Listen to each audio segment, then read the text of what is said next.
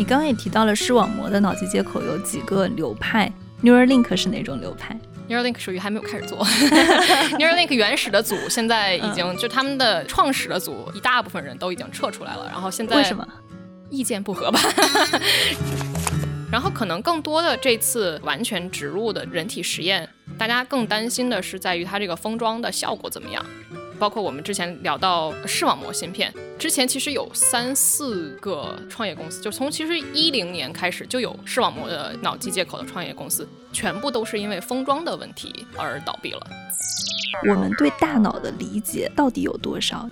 我们经常开玩笑，就是因为所有学跟神经科学有相关的，就是你想要做脑机接口，你要对神经有基本的了解，一定会开始去学一些神经学的课嘛。大家随便拿出任何一本叫做《神经学原理》，就是或者这种类型的教科书的时候，它都是非常非常非常厚的一本书。当时 Krishna 就开玩笑说：“我们要是真的知道神经的基本原理，这本书就不会这么厚了。”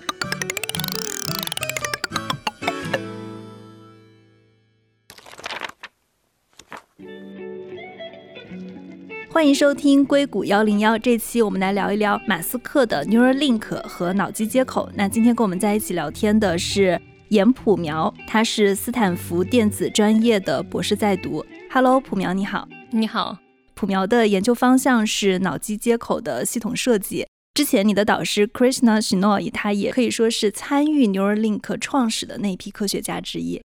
那其实这次我们想聊这个话题啊。也是因为最近 Neuralink 有一个大的新闻，就是说它完成了它自己的首个人体试验。我知道脑机接口还有脑电波的研究，它已经是非常非常多年了。过去我看，其实马斯克他自己在接受采访的时候，他是有提到他们是基于一种叫做犹他阵列的技术做的。而且你的导师之前他也是为一个六十九岁高位截瘫的人做过脑机接口。这一次，马斯克他的 Neuralink 以及现在新一代的公司，当我们再说到这个脑机接口的时候，它植入的那个芯片跟它的原理，跟之前我们说的犹他阵列有什么不一样的地方吗？脑机接口这个方向其实可以追溯到上世纪五十年代了，就从最早的就是以犹他阵列为主，因为犹他阵列它是不多的，一直已经 FDA approved，就是可以植入到人体的不多的技术之一。能够做这种长时间甚至超过十年以上的植入，但是这个问题在于，它之前的这种犹他阵列，它的电极的大小要比现在的这些技术要大很多，那它本身就会存在很多的排异反应啊，像很多的神经的疤痕增生的这种问题。但是相比现在脑机接口的技术的越来越革新以后，像 Neuralink，他们很不一样的一个问题就是，比如说他们真的有足够的技术人员，还有精力去做整个的手术机器人，可以让他的神经微纤能够大规模的植入到人脑。他们现在在做的已经到了上千个电极的规模，这样的话能够跟更多的神经细胞进行交互，那么你能够获得的信号以及能够定向去刺激的这些细胞的数量要远远比以前要大很多。当你能够读取的信息，或者说你能够交互的细胞越来越多以后，你能够做的功能也就比以前要多很多。你像最早可能就只有对一两个维度的对这种鼠标的控制，那么到现在开始有像他已经提到的对于对话呀、讲话的这种人脑的思维的解码也是可以了。另一个问题就是，虽然学界这么多年有很多很多的 proof of concept，就是去证实这个是可行性的实验。但是把它完全进行工业化，能够把它完全封装，就是完全植入到大脑，它也减少了很多的安全风险。我理解它其实是有两个维度的提高，一个维度是它获取的由它阵列的信号更多，还有一个是它的安全风险可以说是稍微降低了一点，也就是安全性更好了一点。犹他阵列它是只能解决意念打字的问题吗？还是说它也？犹他阵列之前是我们证实了它可以做，但是犹他阵列它的问题在于以它的形态，它是不能够做成完全可植入的。这个东西它也是由实验的要求，就是它基本上都是把这个东西植入了以后，它脑上还有一个接口，每次你在读取这种大规模数据的时候，要再接入一个接线，然后才能够去做更后面的这些解码。整个把它能够放成一个完全封装、能够完全植入的稳定的器件，这个是他花了很多很多的精力去做的。就是说，它以前它的信号可能不够稳定。对对，啊。现在整体来说，新一代的脑机接口的技术，它的信号是会比之前的这些信号要更加稳定、清晰的。然后另一个，你刚刚其实有提到安全性，就是我理解现在的技术相比于犹他阵列，它的安全性是要更好的。对我们只考虑，比如说像排异反应，我并不能够保证说他们现在的 brain chip 是完全安全，这个东西可能我们还要继续去观望。但是从这个能够进行完全封装，那么它本身就解决了一些像炎症反应啊，或者是感染的风险。那它一定相比半侵入式，它还是要相对来说减少了一部分的安全隐患。它的新技术是否带来其他的问题，这个东西我们可能还要再继续观望，看它有没有后续的长期的实验的报告。对，其实你刚刚有提到几个词儿，就是一个侵入式，一个是半侵入式，还有一个就是非侵入式的脑机接口。非侵入式很好理解，就是说我们不在脑子上动任何的刀，就是没有任何的伤口，它其实是在你脑子上应该是贴三十二到六十四个这样的传感器，它是来做的一种脑机接口的技术。然后侵入式也很好理解，我看马斯克的这个，他是要把你头骨的一小块挖掉，然后把一个芯片埋进去，跟头骨齐平。就是虽然在外面如果用头发盖住了，大家是感觉不到有什么异常的，但是它其实是有在大脑上动刀的。那半侵入式是什么？半侵入式的这种脑机接口，一般是在你的颅腔内放这种我们叫脑皮层电极。我们分开讲吧。现在其实存在两种，一种是统称它们叫半侵入式。那么简单来说，就是它还是会需要手术，甭管是微创手术还是大型的开颅手术，它还是需要一定的手术的。但是它不需要这个电极深入到你的大脑皮层里面，所以我们就存在一种叫做脑皮层电极。相比这种完全侵入式，它的信号就没有那么高的信噪比，信号质量可能就相对来说要弱一点。还有一种叫做介入式脑机接口，那么它就是通过你的大的血管去把一个网状的电极附着在这个血管周围，这个也是现在比较新兴的一种技术。嗯，你可不可以跟大家聊一下 Neuralink 这次植入人体的是一个什么样的设备？它跟以前的设备比好在哪里？因为其实我知道你是做视网膜芯片的，其实你也是做硬件设计的。这个其实我们每次看到它的网站上，其实有一个很好的图解，就是它的这次植入的，他们叫做 the brain chip，相当于它还是分成了前端的电极，就是它的微纤型的电极接到它的接口芯片，然后它的整个的小的大概和一个硬币大小左右的设备内部的核心其实是它的接口芯片 CMOS chip。大规模的读取芯片去进行任何的，比如说信号采集、信号处理以及它的传输。再往上就是有一个电池进行整个这个系统的供电，把它整个的封装起来。整个的设备大概只有一个硬币大小。那么它在做脑机接口的植入的时候，把你的大脑的颅骨切开一个大概跟那个设备比较接近的一个硬币大小的一个空口，相当于把它正好固定在那个上面，然后再对接到它的电机上。你觉得它比以前的设备好在哪儿呢？如果我们跟犹他阵列的一些设备相比，它的 miniaturization 就是把它变得做得更小，然后更 compact、更精确，要比以前要好很多。以及它的植入，因为它花了很大的精力去做这个手术机器人，所以它能够在很短的时间内去做这种大规模的上千个电极，对应到它可能几十个微纤的这种植入，能够很精确而且很快，能够批量的去做这个事情，其实还是比以前要进步了很多的。所以它其实是一个可量产的设备。对，它的量产是靠什么实现的呀？这个地方量产和我们讲工业界的 量产可能不是太一致，至少目前它还没有说要做很多很多这种手术机器人。更多的是在做这种脑机接口手术的时候，它不再完全依赖于，比如说我需要某一个非常会做这个，对，就某一个医生能够做这个手术。比如说我们做视网膜芯片，就很依赖于某一个医生，他真的又 pick up，就是学会了这个技术去做这个植入手术。相对来说，他去针对更多的患者的时候，要能够更好的去，就是他可以用机器去植入这些芯片，相对来说更可控一些。对我看他们 Neuralink 里面负责这一块的人是一个韩国裔的人，他叫徐东进，他负责整个的，我们可以说是手术机器人的研发，他不依赖于非常专业的医生了。对，因为我觉得这个也是创业公司会考虑的一个问题，就是它的人员的流动。你像在学界的话，你可以组成一个长期的这种 collaboration，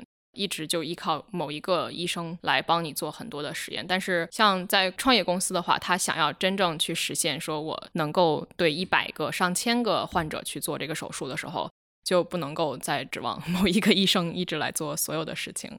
他们这次的植入也是让病人用意念来打字吗？他们这次的植入更多的是先是看它植入以后的稳定性，就是能够做人体实验。首先最开始的话，可能还是会从能不能够读取它的信号，以及这个信号的稳定性怎么样，以及我能不能够做简单的屏幕上的打字啊，或者是屏幕上的鼠标控制这种简单的 task，再去慢慢的做更多的。这次能够做人体实验比较里程碑式的一个点，可能更多的就在于它的安全性以及看它的设备稳定性。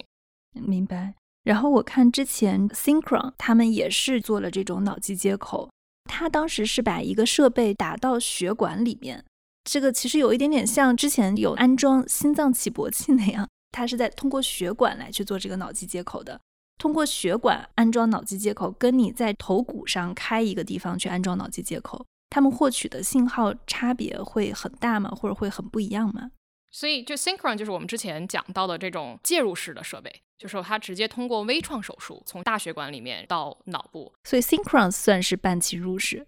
对我们叫的半侵入式或者是介入式，就相当于是把一部分就是一个网状的电极附着在大血管上嘛。那首先，它的植入的位置就会受到血管的位置的控制，你只能够肯定是沿着血管了，就不能够更精确的说，我就想在大脑皮层的某一个功能区，那个地方可能只有小血管，那你的技术就可能达到不了那个位置。另一个问题在于，Synchron 它的这种网状电极，至少我目前所看到的，它的电极数量相比 Neuralink 要少一些，因为它的网状电极还是受到它的精确度啊、大小的控制。它还是像在百个电极以下的范围内去做读取，那么它能够对应到的附近的细胞就也就相对来说要少一些。对我们刚刚其实一直在讲，我们看获取的信号质量怎么样，好不好，以及它的电极数是多少啊？它是分哪几层信号的质量吗？我们做神经信号读取是分这么几个大的方面吧。我们讲到信号分类，可能更多的是说它的信号质量。一个大的方向就是不止这个单个信号，而是说我采集的带宽就是数据量，是我们现在很多的现在的脑机接口在想要专攻的方向，就是希望能够跟更多的细胞、更多的信号、大量的信号采集，能够覆盖更大的脑部的功能区，来使得更多新的以前实现不了的功能能够去实现。比如说，像现在开始做的对意念，就是你想要说的文字的解码，或者是像更多的以后可能想要做的感觉系统的 sensory system 的解码和交互，都需要更多的 electro 电极和更多的细胞的交互。另一个问题在于，对于不同的电极的技术，它还涉及到我信号读取的时候，比如说我的电极与细胞的距离，就是我要想要更精确的说，我对应某一个细胞的控制。大部分情况下，你是需要离相应的神经细胞很近的。像这种介入式啊，或者是半侵入式的，它相当于是附着在你的大脑皮层或者是在血管壁。相比这种完全侵入式，也就是说你能够深入到整个大脑皮层里面，真的和这些神经细胞在几十微米的距离内去交互的话，你的精确度，也就是说你的信号的信噪比要高很多很多，以及你的信号稳定性也相对来说要好一些。嗯。之前有那种非侵入式的脑机接口啊，当时是有一个西南偏南的一个展示，然后我们有一个同事就去试了一下非侵入式的脑机接口，大概就是说你带一个东西去控制一个机械手的手臂。当然有人是试验成功了的，但是我们的同事就没有试验成功，原因是他觉得他的专注力好像不够，所以他就把那个手臂抬不起来。这个就是因为信号它收集信号太弱了，或者信号质量不好，对吗？其实这也是我觉得大家现在对于脑机接口虽然有很多的展望，以及现在非常的令人激动，就是有这么多新的进展，但是大家可能还没有意识到，比如说我们现在大部分的这些脑机接口的功能实现，都是依靠于运动中枢。为了让信号比较干净，就是因为你想要去做，比如说用脑部的电波信号去控制机械手。这个实际的过程是你采集好了这个信号以后，去 train 一个 neural network，就是去做一个机器学习的训练，或者是你去做一个简单的数学模型，去把你某一种脑电信号和你想要做的操作去对应起来。一般看你的实验过程中，就比如说我之前的数据采集都是需要我的实验者或者我采集数据的时候都需要这些人很专注的在做，比如说抬机械手这个动作是很心无旁骛的，就相当于你这个神经信号的 pattern，就是它的波形可能和你比如说我三心二意的，我一边在听音乐，然后我的大脑因为各种各样的其他的事情在进行反应，同时我在做这个动作的时候的这个神经信号可能是有不同的。如果它的算法不是非常的 robust，不是非常稳定的话，那可能你就不能够实现这个功能。也是为什么，就比如说最早我们开始做犹他阵列的，对于比如说意念，就是说我们说想要叫做 attempted speech，就是我静默的这种语言的解码，其实和大家想象的意念 解码还是有一定的区别的。当时其实是需要实验者用他的意念想象自己的手在写这些字，叫做 attempted speech，或者是 attempted handwriting。然后才去解码我对应的想要说的是什么，而不是我们想象的说我在那里做白日梦的时候，这个话就同时就直接被解码出来了，还是有一定区别的。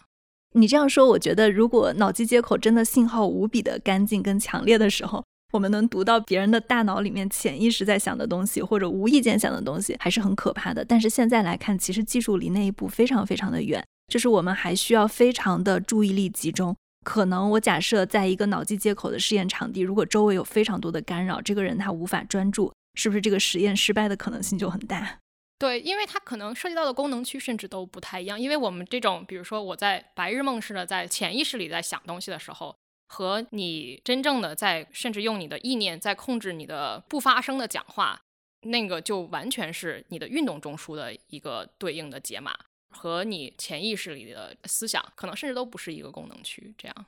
对我们其实有谈到脑机接口，它可以用意念去打字，它可以控制机械手臂。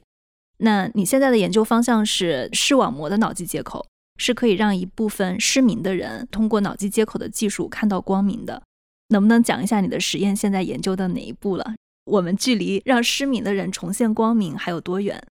我的读博的课题是做人工视觉。我们的大的原理其实就是相当于把一个相似脑机接口的芯片电极植入到你的视网膜的上面，针对视网膜上面我们叫视觉结细胞 （like retinal ganglion cell） 这种对应刺激，也就是把你之前的这种对光感的细胞，它本身会产生的电信号，用我们这个脑机接口去模拟出来。在你的这个视网膜上采集到对应的电刺激以后，传输给你的大脑。我选择了去做这种视网膜研究，包括我觉得像现在更多的 startup 开始想要做视网膜研究的一个大的原因，就是其实做视网膜的研究很方便的一点是，视网膜其实离体，就是在捐献者把它这个视网膜完全离体之后，四十八小时之内，它都还是可以保持存活的。那我们有很多的实验，其实是可以在实验台上面只针对视网膜组织去进行实验，去进行刺激，然后看它的反应。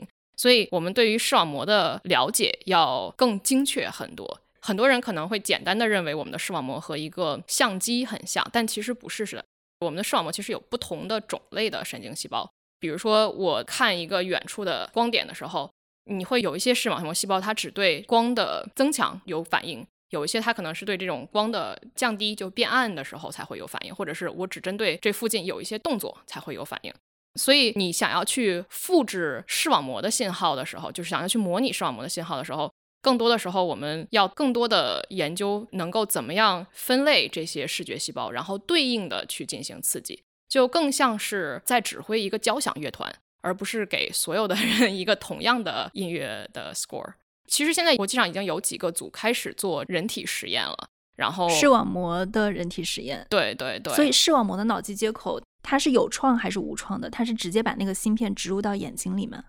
对，其实是分两个大的不同的方向，有些组还是会选择直接对视觉的大脑皮层进行刺激，至少我们目前看它来的效果，可能更多的是我能够看到光点或者是光柱，能够去进行模拟。想要做更精确的，比如说我们组。让人们重见光明，对于我们来的定义来说，是你能够重新看到你的亲人伴侣。那你能够去看到那么细节的东西的话，以目前的技术来说，我们觉得只能靠针对直接在视网膜上的这种脑机接口，能够去实现这种级别的精度。对，就像现在的话，其实有很多的人体实验已经证明，你是可以看到，比如说像读书啊这种，就是看到字母这个级别，其实是已经可以实现的了。就是已经有人体实验了。，对对对，这个人体实验需要 FDA 批准吗？肯定是要的。OK，因为我其实之前看马斯克传，看见马斯克他对 Neuralink 其实也是有几个阶段的设想。最开始他产生做这家公司的想法是，他觉得我们可不可以用意念直接去打字，而不用通过手机这么麻烦。所以最开始他做脑机接口的方向是说，我们要用意念去打字，之后是说我们要用意念去控制机械手臂。或者是我们让这个高位截瘫的人，他能够控制自己的四肢，这个可能就是你刚刚提到的运动中枢的那一块。他这次是在头骨上去做的脑机接口，但是他之后好像还想在脊髓上来去做脑机接口，恢复人的运动能力。但是在他二零二二年十一月底的一场发布会上，他的新的方向就是说，他要去做这个视网膜的脑机接口。对对，就是因为脑机接口，它很多的情况是你要看，比如说像脊髓。高位截瘫，或者是比如说它涉及到它到底是因为什么原因丧失了对运动中枢的控制，那你可能对应的就不一定需要这个东西要一直要升到大脑这个高度。其实像做终端的这种，甚至就肢端的截肢，你甚至可能都只需要可穿戴设备就可以做简单的运动功能的恢复，然后去控制一些简单的机械手。其实现在都有很多的创业公司在做了。对你刚刚也提到了视网膜的脑机接口有几个流派，Neuralink 是哪种流派？Neuralink 属于还没有开始做，Neuralink 原始的组现在已经、嗯、就他们的创始的组一大部分人都已经撤出来了，然后现在为什么？意见不合吧，然后现在他们可能撤出来，就是现在有一个新的在做的 startup 叫做 Science Corp，在 based 在 Alameda，他们现在更专注在做视网膜芯片。意见不合是为什么？科学方向的不一样。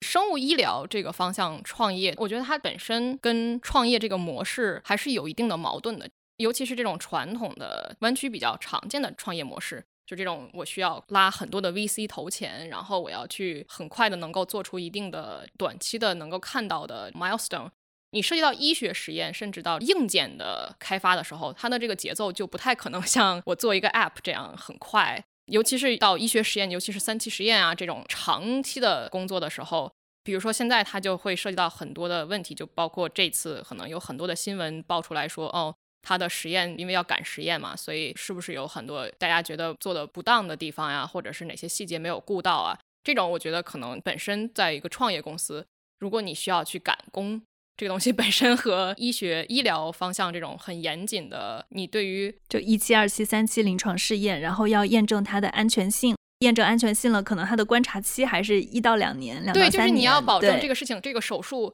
一定一定没有什么大的危害，这个时间就是要等嘛。那可是它和这种创业的模式可能本身就是有一定矛盾的。所以像我之前去参观 Science Corp，他们的节奏就要慢很多，就是大家的理念不一样。对。刚刚讲到了各种各样的不一样的植入人体的芯片设备啊，然后我们刚刚也同时提到了安全性的问题。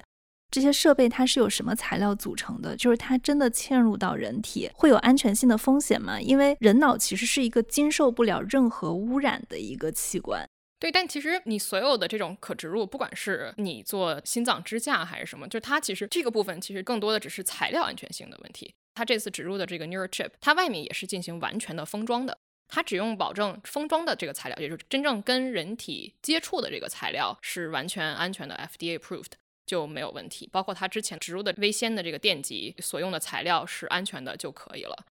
但是怎么才能验证这种材料的安全呢？我不知道它这是不是一个新材料，还是说在以往的医疗器械中，这个材料已经在手术上它已经验证过了。对，因为它的材料我没有查到它准确用的是某一种材料，但它肯定是用了以前已经被 FDA approved，否则的话它的时间会更长。在我们做 FDA application 的时候，你要不然就是自己去做这种长时间、长时间的实验，证明你这个材料是 biocompatible；要不然的话，你要去找之前已经被 FDA approved 的材料，才能够去做这个问题。然后可能更多的这次完全植入的人体实验，大家更担心的是在于它这个封装的效果怎么样。比如说很简单的一个问题嘛，就是你像我们现在用的手机还有手表，它都涉及到一个防水功能的问题。那它植入这种芯片，就是它实际的 brain chip，就是它上面的这个 CMOS 芯片，其实是对水啊或者是对湿度的敏感性非常高。包括我们之前聊到视网膜芯片，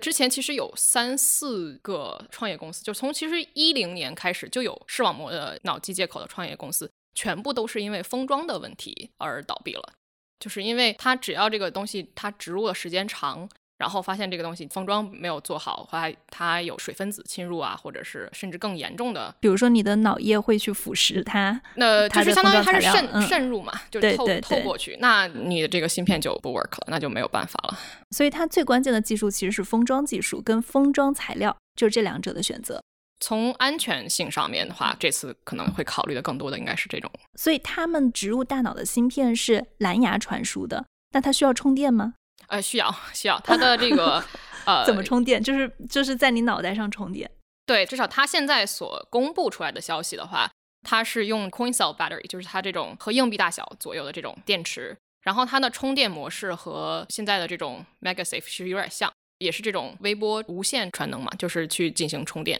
它之前讲到现在的 battery life，就是它的电池可以使用十一小时左右，然后就需要再次重新充电了。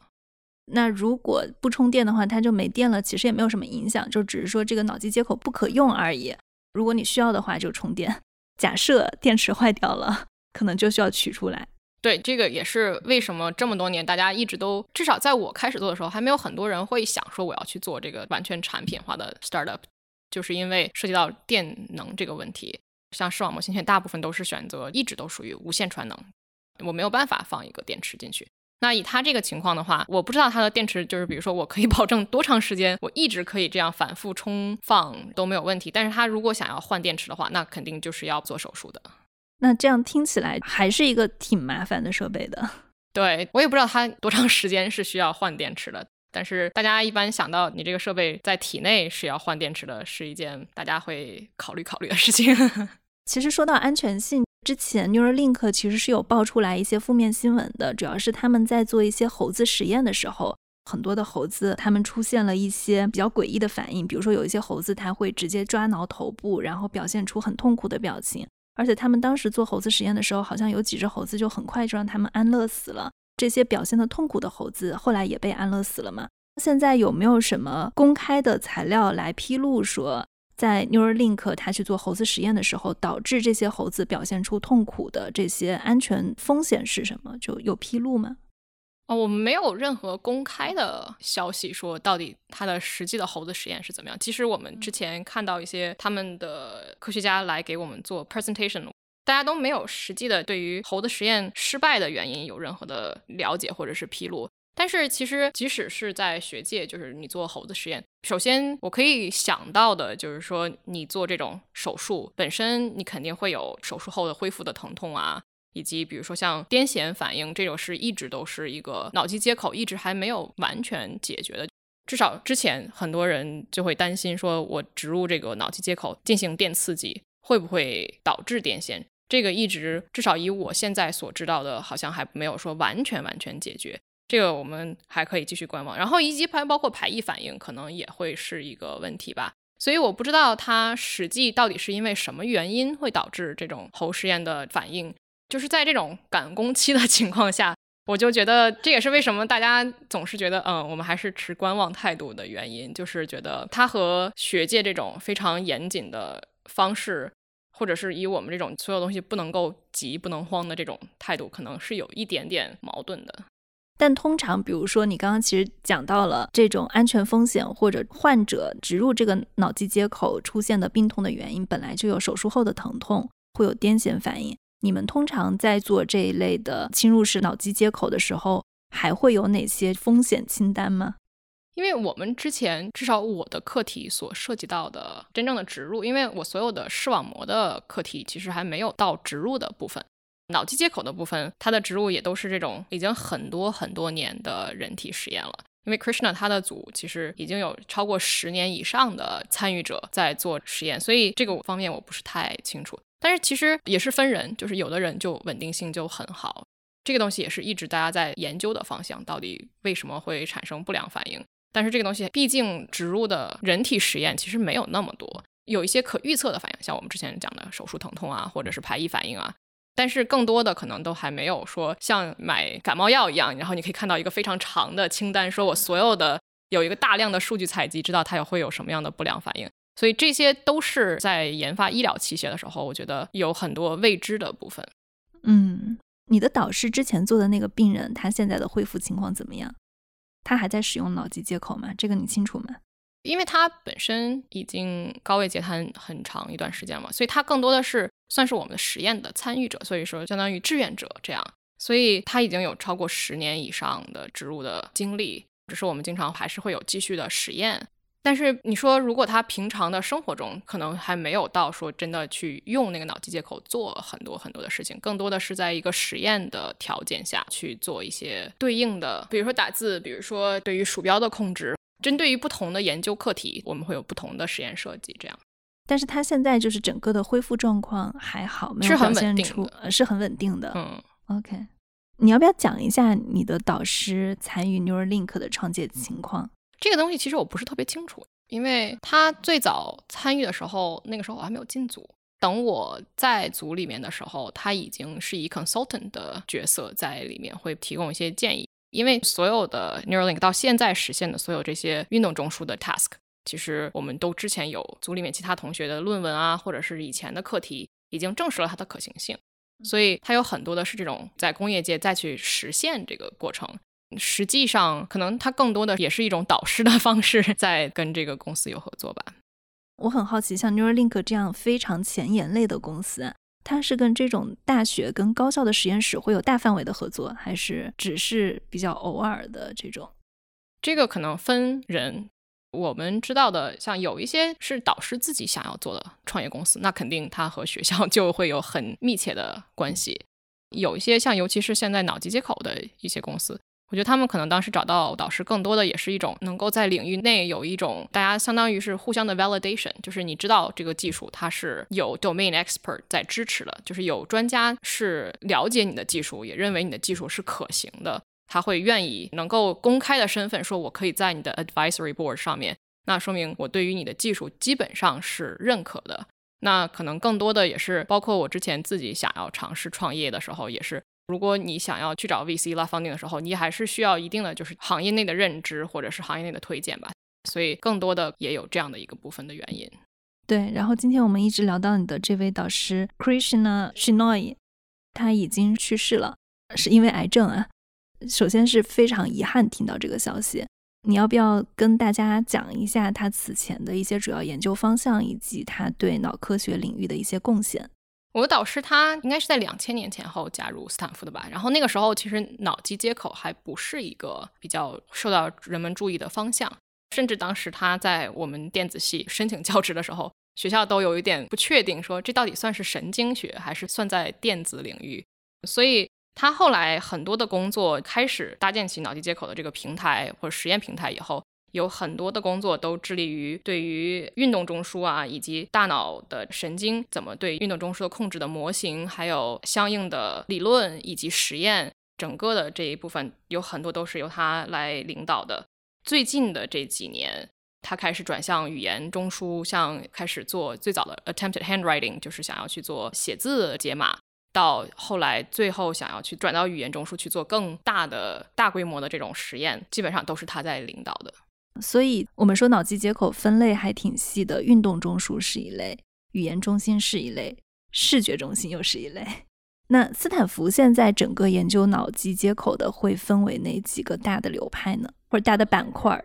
它其实不算是流派吧，就是毕竟每一个组它都有自己更专的方向。你像我现在的合作导师，他以前就是纯做眼科学的，最早可能甚至都不是做脑机接口，只是专门对于视网膜的研究。后来转向到做视网膜的脑机接口。你现在是属于在医学院下面、电子工程学院下面，还是脑机接口学院下面？因为我觉得它是一个非常交叉的学科，对不对？对对对，这也是斯坦福比较不一样的一点。虽然说我们还是有自己的专业，但是专业边界其实很模糊，然后也没有什么人真的会限制你。所以就针对你的课题，尤其是现在有更多的真正的交叉学科的课题。我将来毕业 还是算在电子工程的博士，但是我很多的合作以及我相对来说真正跟日常做研究的合作者有很多是神经科学方向以及眼科的导师。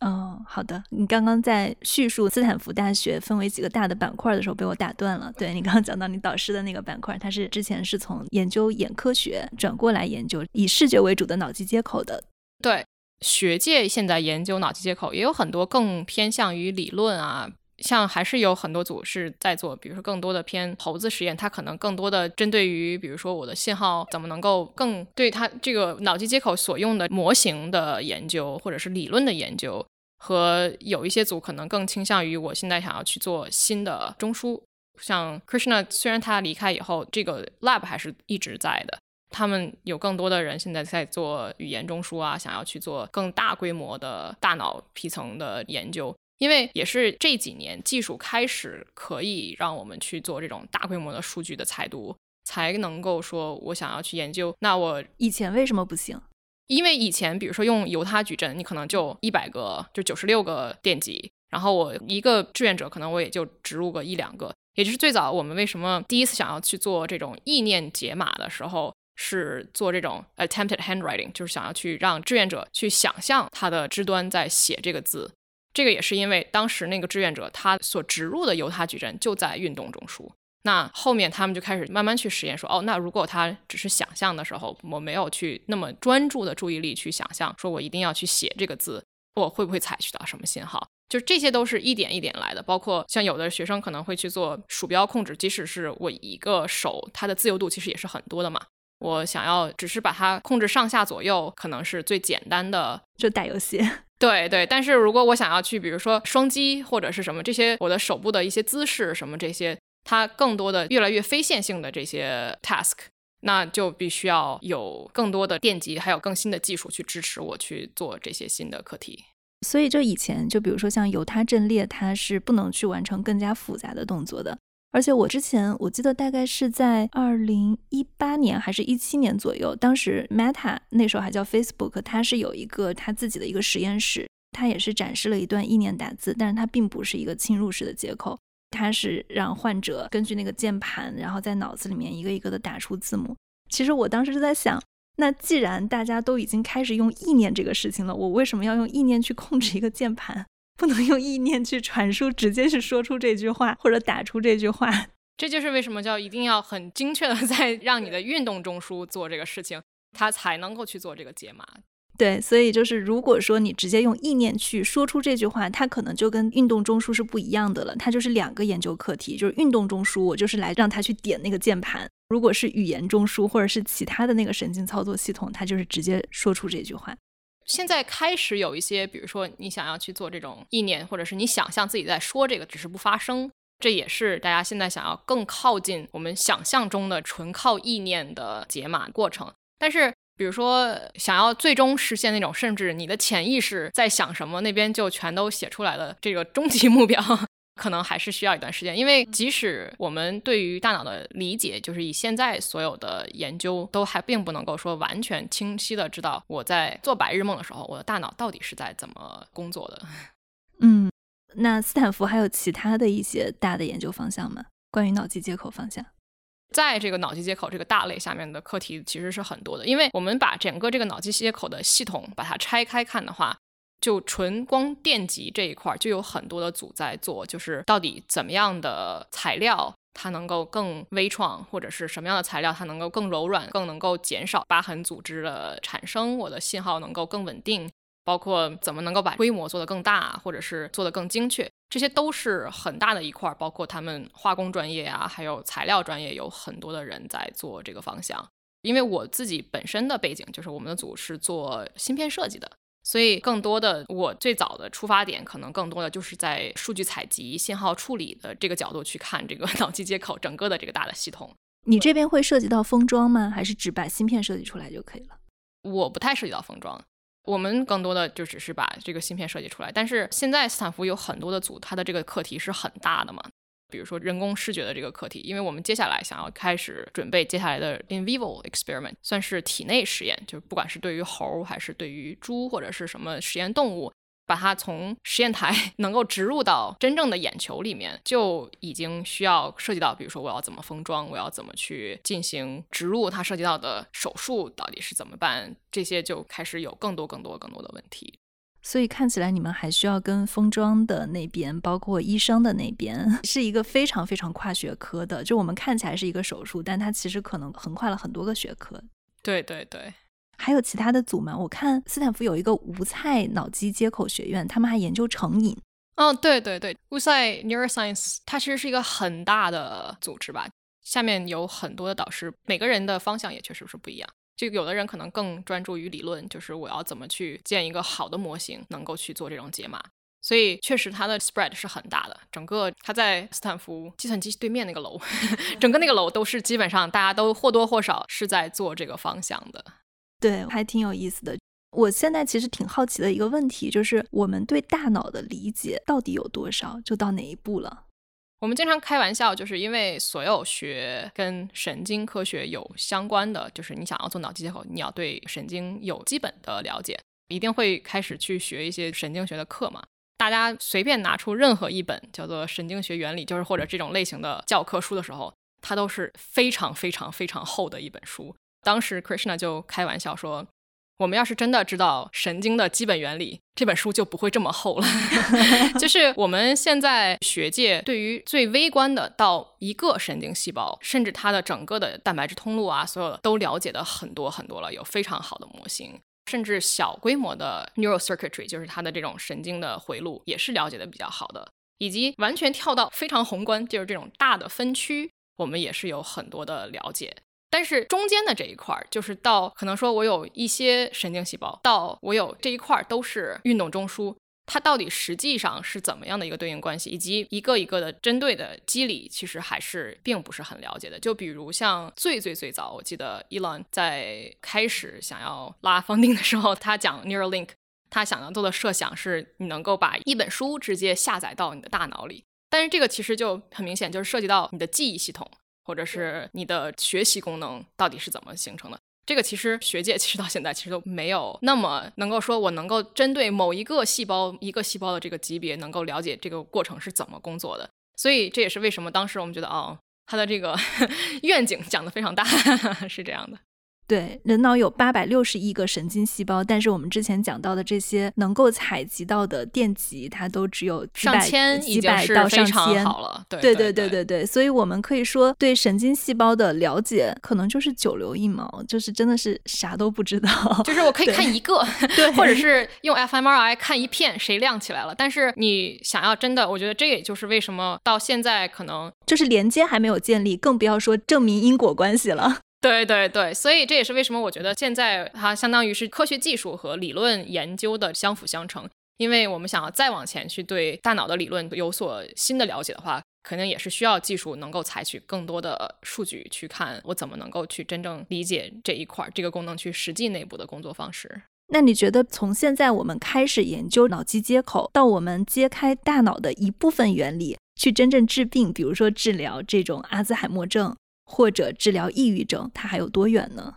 这个可能还是要分疾病，因为你像癫痫，现在有很多的创业公司，其实因为癫痫的预测和刺激，就是相当于是对应的治疗，现在其实已经做的还挺不错的了。针对某一个精神类的疾病，每一个方向它的发展还是不太一样的。以及我还是很乐观的 对这个事情，因为其实我们想一下，最早就上个世纪的科学家能够做听觉的人工耳蜗。其实那个时候，我们对于神经系统的了解也是非常非常少的，但是就是很棒的做出了整个的这么一个系统，能够为很多的聋哑患者能够恢复他们的听觉。所以其实这个过程也是在一点点推进的，还是一个一个疾病的去攻克。嗯，对。那对于精神类疾病呢？我觉得这个东西可能要分精神类疾病的 成因，所以它也是一个很大的一个课题。对，因为我是看中国有那种电击疗法。然后他治愈了抑郁症的，就是他在治疗抑郁症方面的效果还不错。但是我也不知道是是不是一个个例。就像你说的，有些人他在接入了脑机接口之后，他的整个情况就是比较稳定。这个肯定是还是会有人和人之间的个体差异还是很大的。但是我觉得像治疗抑郁症这个问题。就是整个这个神经学方向，它还是经历了很多的发展。我觉得最早上个世纪中叶的时候，那种非常原始的电刺激或者电击治疗，到我记得上世纪末可能就已经被禁止了。我们现在再去说电击治疗的时候，和那个时候的已经差别是很大的了。我们有了更多的了解，有相应的一些措施，但是可能我们也没有说完全理解整个抑郁症的成因和实际到底是怎么出现了某一些的问题。当然，每个人他的情况也不一样，他可能是维生素缺乏，或者是他的多巴胺分泌的中枢出了问题，就是不同的情况也非常不一样，所以他也应该是要谨遵医嘱。就是说，它不是一个万灵药。我觉得电击或者是说我们这种脑机接口，它也不是一个说就可以解决所有问题的技术。你自己对大脑最好奇的一个问题是什么？我自己其实对大脑很好奇的一个问题，虽然我并不研究这个方向，就是比如我们在做一些逻辑运算的时候，实际到底大脑是怎么工作的？因为我觉得这和电脑其实就是我们差别最大的点。所有的数字电路，它的这个逻辑是非常非常清晰的。电脑它的问题在于它没有办法有情感。但是人他相当于是我对于比如说我的荷尔蒙 或者这种大的这种情感的理解，可能要比我到底怎么去真正的去算，比如说二十五乘二十五到底等于多少？比如说它是一个逻辑计算，还是有多少是记忆的功能的参与？这些都是还未知的问题，所以我就觉得这是一个非常有意思的问题。对，你觉得在你的研究领域，或者你知道的这些跟大脑相关的研究领域？未来哪些技术是最有可能引发脑科学研究突飞猛进的一些技术基点呢？我举个例子啊，因为这样问其实确实这个问题非常大，我知道它很不好回答。就比如说你刚刚提到了电池的问题，其实是很重要的，对吧？然后封装材料的问题很重要，因为这会涉及到你基础的这个技术能不能大规模的去推广应用，甚至不会让这么多创业公司死掉的问题。对，你觉得还有哪些技术可能它的发展是会变相推动这个领域突飞猛进的？嗯，那我可以给自己打个广告，就因为我们在研究，现在整个的研究方向都是在有更多的电极。那我现在开始做到上千。那比如说我要做视觉，那我要做针对视网膜，我想要跟每一个视网膜上的神经细胞去一对一的进行刺激的话，那我可能是需要上万甚至上千万的细胞，我才能够做到一个像素比较不错的视觉表现嘛。那我要去做这么多的数据的采集。能够传输到体外，在一个完全封装，所以你的能耗肯定要很小的情况下去做的话，就会涉及到你的数据采集的问题。这也是我目前在研究的方向。然后我希望这个方向能够有所突破的话，我们能够真正的做到能够对上千上万的细胞同时的进行数据采集和对它进行研究。这个技术突破最基础的是需要什么突破？比如说是芯片层面的突破，还是说你的这个连接技术，还是什么？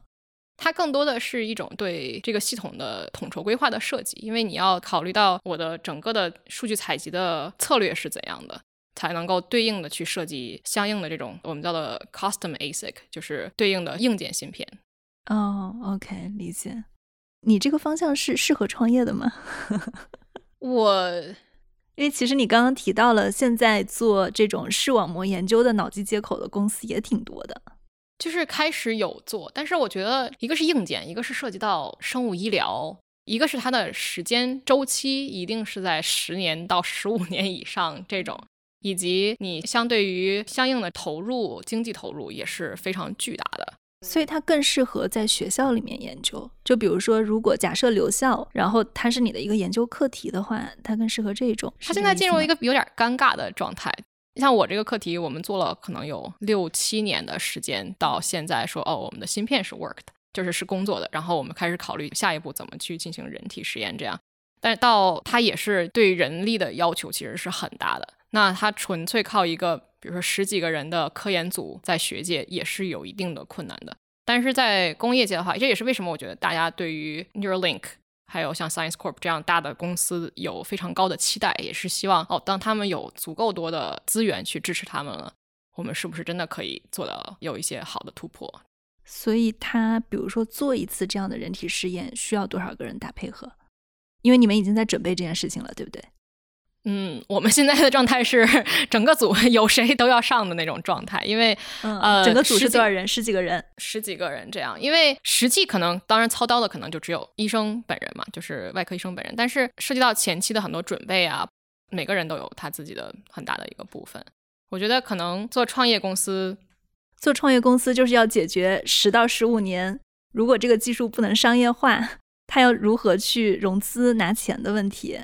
对，这个是一个很大的问题，因为这也是大家很惊讶于做 Neuralink 现在的一个大的矛盾吧，算是因为从学界的角度来说，因为所有的侵入式的设备，它都要至少要符合，就是你要开颅手术，在医学上它是有最基本的原则，就是它是必须要你是有这个需求 才会做这种有伤害的手术的嘛。虽然说它有很多的大的愿景，比如说我用这个打游戏或者是怎么样。我要怎么去 justify？我去说这个手术是值得去做这个侵入式手术，毕竟你有这么多的手术风险。所以最早为什么大家认为这个领域没有什么市场前景的主要原因，是因为它是一个纯粹的生物医疗器械的方向，那它相应的经济效益可能和一个商用产品的经济效益就又完全不是一种计算方式。所以我也很好奇，他是不是因为伊朗个人的号召力能够有这么多的资源投入进去，也希望他能够做得很好吧。但是我刚刚算了一下，伊朗做这件事情到他完成首个人体试验，跟你们的这个进程的时间对比表啊，因为他的公司是二零一六年年底成立的，今年是二零二四年的年初，他做了第一个人体实验。然后你其实是二零一八年开始在斯坦福去做视网膜的芯片的研究。到今年，你比他晚了两年，但是你们现在也在开始筹备这个人体实验了。嗯，不太一样，是因为其实伊朗建这个公司的时候，他们的芯片其实就已经有一两版了。那个时候，ICC 就是我们这个领域的会议，已经就他们的那个首席的芯片的那个设计师，他已经有发过一些论文，就是在做，就已经做好了。那个时候不是一对一的，就是说那一个芯片，只是说他们已经开始在迭代芯片了。如果说我明天开始创业。我可能还要经历很长的时间，说我能够做一个，还要经历一个八年，才能够说我能够拿到 FDA approval 去做大规模的人体实验，这可能还是非常非常长的一个时间。而且我觉得 Neuralink 在这件事里面做的非常了不起的一件事情是，他们其实一开始就不是在考虑说我怎么只做一个人的人体实验，他一开始的思维就是说我要去开发一个手术机器人，而且他自己是在他的这个。试验规划里面说，大概二零二四年他们希望进行十一例的设备植入手术，二零二五年是二十七例，然后到二零三零年这个数字会超过两万两千人。所以他一开始做这件事情的时候，他其实是想用机器的方式让这件事情可以批量化，可以去量产。我觉得这个是还挺了不起的一个点的。嗯，而且我也觉得这也是创业这个模式会逼着你去探索的一个方向。它毕竟要能够 拉到这么多的 funding，它一定是要能够解决规模化这个问题的。它也会逼着你去往这个方向走。对，所以看起来学术可能它就是更加去突破、更加前沿的。就像你说的，伊朗在创业之初，首先他已经有一个芯片解决方案，但他不满意推翻了。其实他们之后又改过几版，可能学术界 各块已经有现成的解决方案了，他们把它拼成一个创业公司，同时它有一些自己的创新跟研发。那么学术要解决的问题是在一个还没有人踏足的领域，你们把这些方案找出来，对，挺不一样的。你要不要聊一聊你同学毕业之后他们的去向都是去做什么了？我觉得可能也是分每个人的兴趣点不一样。有很多同学他做就是我们像这么大规模的课题，有这么多整个组的这种投入的，有很多人会选择自己去做创业公司，或者是加入这种大的创业公司去做 project management，就是大的管理。或者是更只对这个理论或者是更基础研究感兴趣的人，会选择去向学术界。虽然说我是做这种大规模的脑机接口的芯片，其实很多的信号处理啊，这些信号采集的技术，其实是完全可以应用到其他的系统，比如说你的相机啊，或者是其他的这种 lidar system，只是不同的传感器而已。所以也会有人选择去工业界。更多的看个人降维打击，对，也那倒也没有，那倒也没有。好的，谢谢，好，谢谢，谢谢。这就是我们今天的节目。那今天的节目呢，也是我自己去学习 Neuralink 还有脑机接口的一部分。如果大家喜欢我们的节目呢，欢迎大家持续的关注我们，我们会做更多跟脑机接口相关的选题。那中国的听众可以在苹果播客、小宇宙、喜马拉雅、蜻蜓 FM、荔枝 FM、网易云音乐、QQ 音乐来关注我们。海外的听众可以通过苹果播客、Spotify 来关注我们。另外，谷歌会关停他们的 Podcast 的服务，那我们的播客呢，最近会上线到 YouTube 的频道上，欢迎大家通过 YouTube 还有 YouTube Music 来关注我们。感谢大家的收听，谢谢。